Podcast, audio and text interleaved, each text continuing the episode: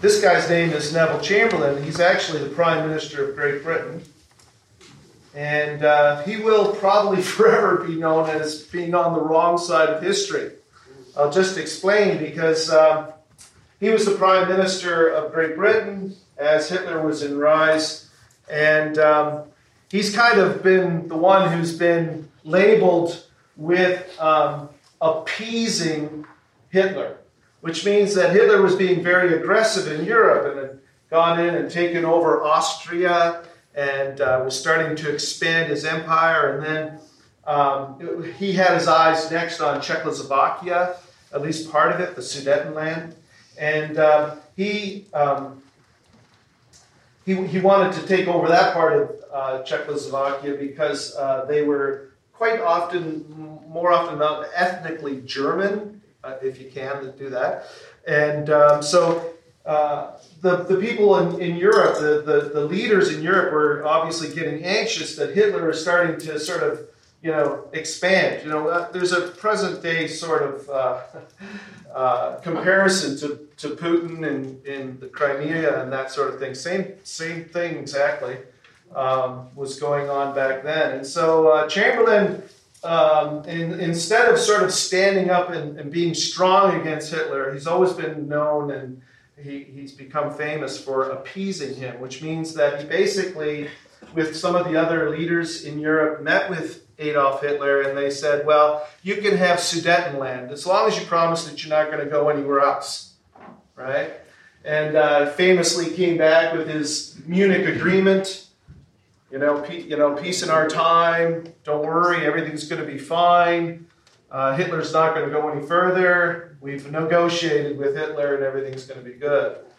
Uh, clearly, he was on the wrong side of history. Because we knew that Hitler, and from we know from history, we know now uh, with our 2020 vision, uh, that Hitler had much greater plans. And um, appeasing him and handing over part of Czechoslovakia um, just proves that he was sort of in the wrong. And uh, last week, um, we took a look at Paul's speech to the Jewish faithful in a place called Pisidian Antioch. This is a town now kind of in the middle of Turkey. And uh, in this place, Paul and Barnabas were asked to speak because they were visiting the local synagogue.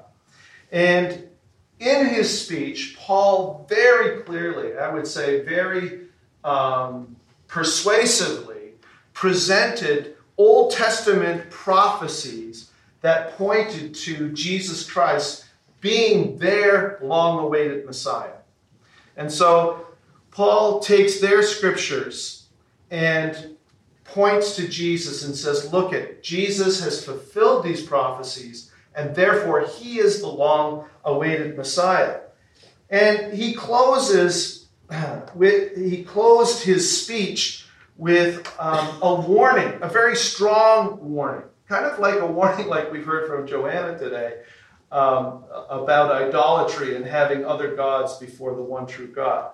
And it was this uh, prophecy from Habakkuk, in which Habakkuk writes, Behold, you scoffers, and marvel and perish, for I'm accomplishing a work in your days, a work which you'll never believe, though someone should describe it to you. And he was saying to these, these Jewish faithful in, synagogue, in this synagogue in, in Turkey, he was saying to them, guys, be on the right side of history. Don't be on the wrong side of history. Jesus is the Messiah. He is the coming Messiah.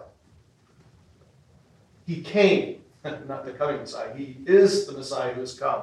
And um, he, his life, his, his death, and the way he died, his crucifixion, his resurrection, was all foretold in the Old Testament through the prophets.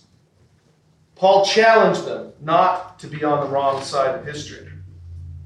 You often hear this term a watershed moment.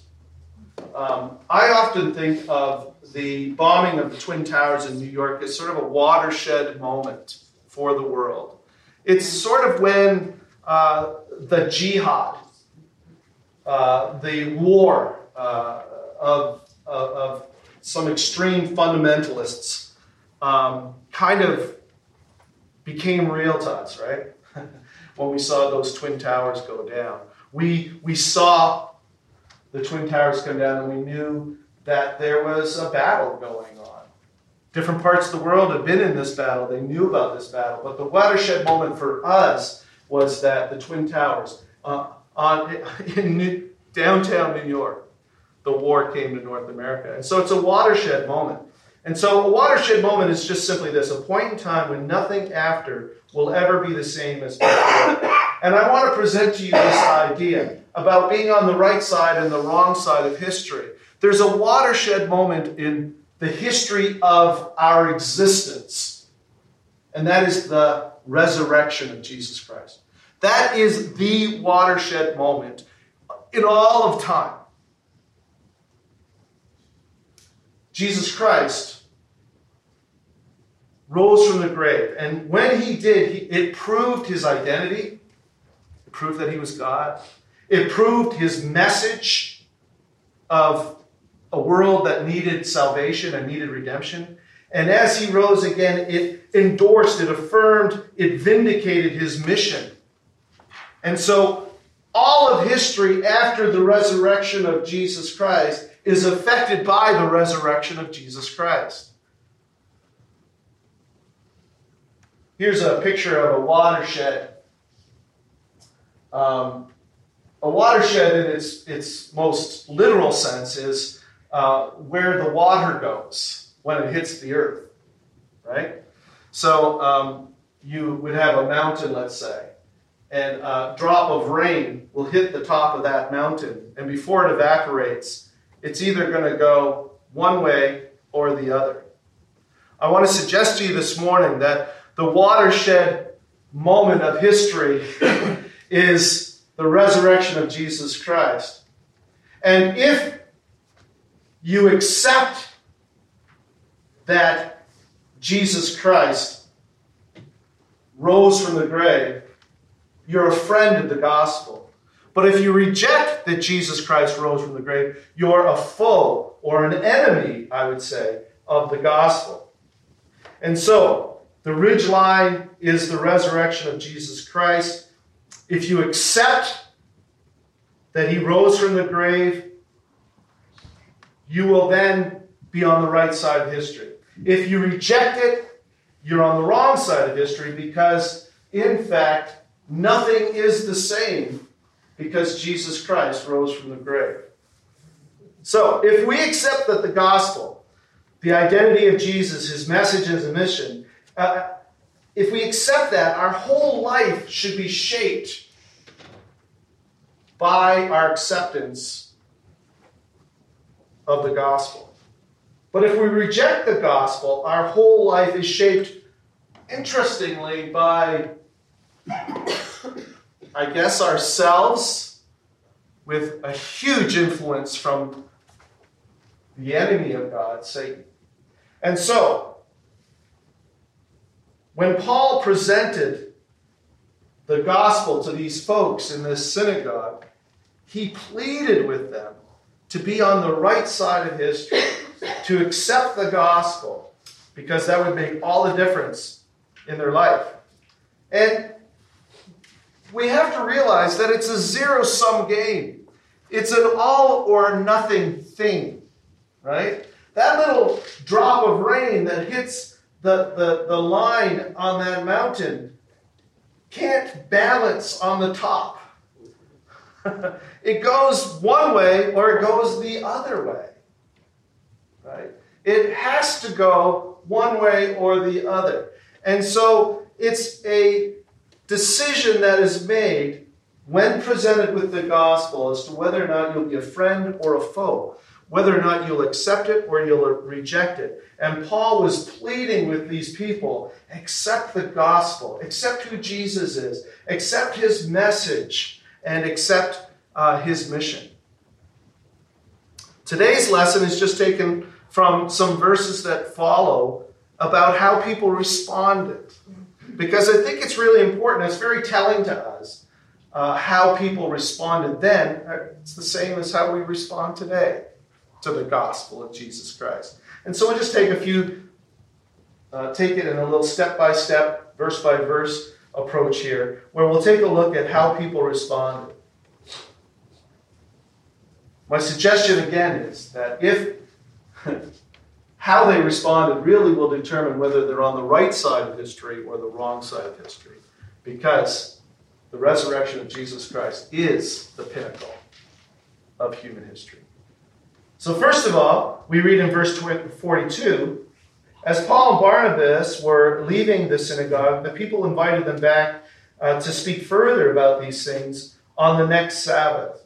And I think of these folks as seekers. They're, they're, they appreciate the gravity of the decision that they're faced with. They get that it's a watershed moment for them. And, and they, so they said, well, come back and, and, and talk to us again. We'd like to know. And I, think of these folks as, as seekers. And then in verse uh, 43, we see some people fully embraced it. They were converted to the gospel, to the truth of Jesus Christ. It says in 43 when the congregation uh, was dismissed, many of the Jews and devout converts to Judaism followed Barnabas and Paul and uh, talked with them and urged them uh, uh to continue in the grace of God. So Paul and Barnabas can, uh, just said, just continue in the grace of God. In other words, they were, I believe, what we've been singing today, I believe that Jesus Christ is the Son of God and that He came to save a fallen world. I believe this. I believe He is the Messiah. I understand the Messiah now uh, compared to what I used to think the Messiah was. I love the fact that they used these words to continue in the grace of God. It's really important to note that because, in fact, they were being rescued from a justification, if you will, that, or, yeah, a gospel, if you will, that was based on works and legalism. And so, justification to the Jews under the Old Covenant was a justification by works. It was legalism. It was trying to obey the letter of the law. But, but just as we read here, if you remember the words they used when they were preaching this sermon to these folks in Pisidian Antioch, Therefore, my friends, I want you to know that through Jesus Christ, the forgiveness of sins is proclaimed to you. Through him, everyone who believes is set free from every sin, a justification you are not able to obtain under the law of Moses. Justification just means a right relationship with God. You could not get right with God by trying by by obeying the the old covenant simply because there's nothing wrong with the old covenant simply because we couldn't do it. We are too flawed as people to be able to fulfill the letter of the law.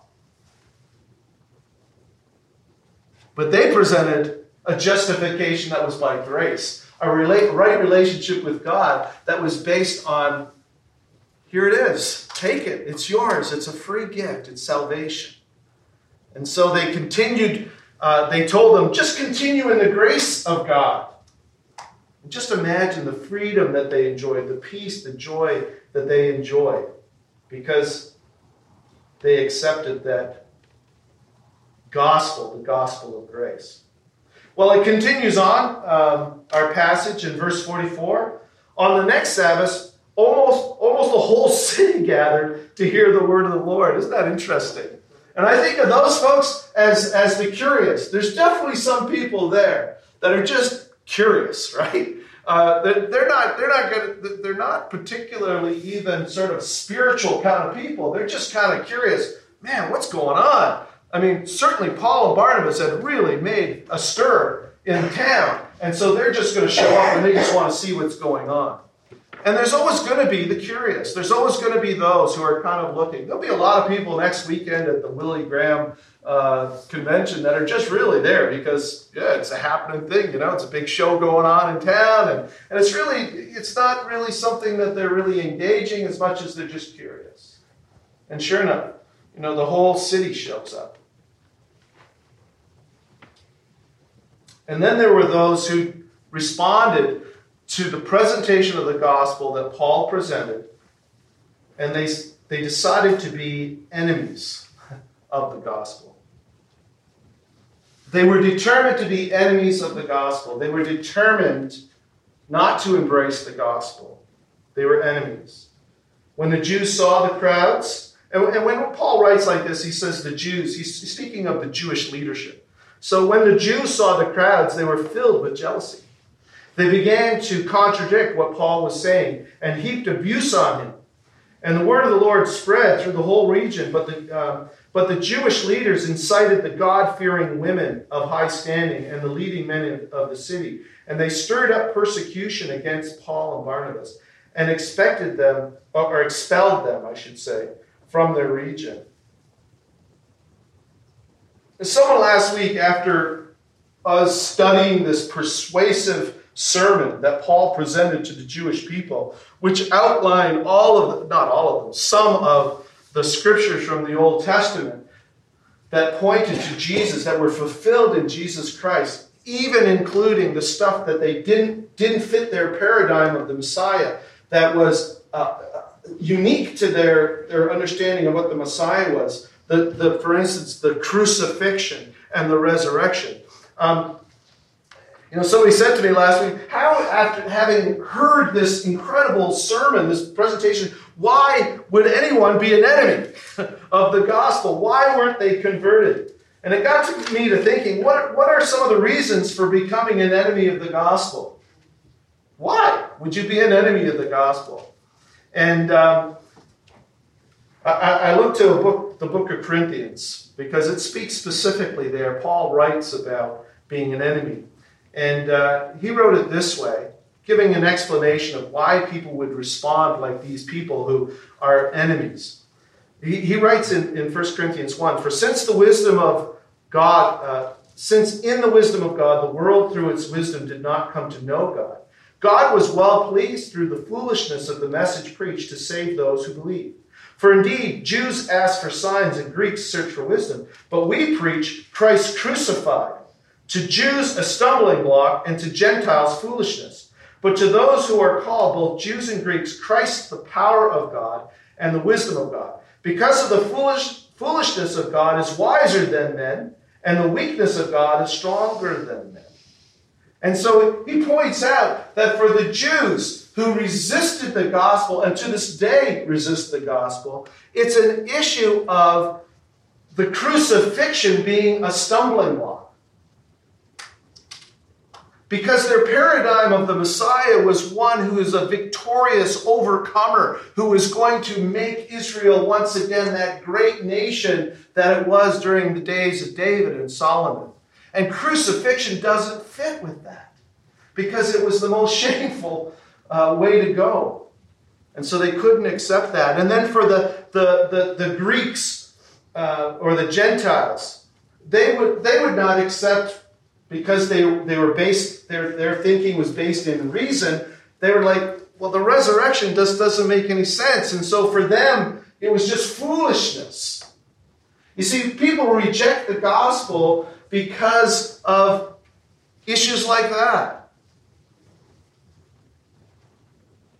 But you know what? When you actually think about it, it really boils down to, to one reason why people reject the gospel, and it's pride. Right? It's simply pride. It was, it was, it was the, the first sin of Adam and Eve, right? Is that, that, that wanting to be like God, right? And so it, it's the same for the people that reject the gospel. It's a matter, it's an unwillingness to appreciate that God is God and we are not God. And that there is a truth that exists outside of what we determine to be truth. then we're created. And so, these Jewish leaders, obviously, I mean, they're jealous. Like they don't, they want, it's pride, right? They want, uh, they don't want to lose their prestige and their influence with the Jewish people. And so they stir up trouble. And then Paul ends with these verses or we read these verses about how things end at Pisidian Antioch, we read uh, they began to contradict what Paul was saying and heaped abuse on him. That was the Jews. And then, then Paul and Barnabas answered them boldly. Uh, we had to speak the word of God to you first, since you reject it and do not consider yourselves worthy of eternal life. We now turn to the Gentiles. For this is what the Lord has commanded us. I have made you a light for the Gentiles, that you may bring salvation to the ends of the earth. That's taken from Isaiah 49. And when the Gentiles heard this, they were glad and honored the word of the Lord. And all who appointed and all who were appointed for eternal life believed. And then later on in verse 51, so they shook the dust off their feet as a warning to them and went to Iconium. And the disciples were filled with joy and with the Holy Spirit. And so their, their, um, uh, their experience in Pisidian Antioch comes to a close. But it comes to a close with a warning it's the dusting off or shaking off the dust from the sandals, which was a strong uh, warning that, you know, folks, if you persist in rejecting the gospel, if you persist in being an enemy of the gospel, you're on the wrong side of history. And they gave them a warning. And I think it's important to keep this in mind that, you know, it's a warning, it's not a condemnation. It wasn't like, you know, go to hell. It was, I'm dusting off. It's a warning to you. This is serious, folks. you don't want to be on the wrong side of history.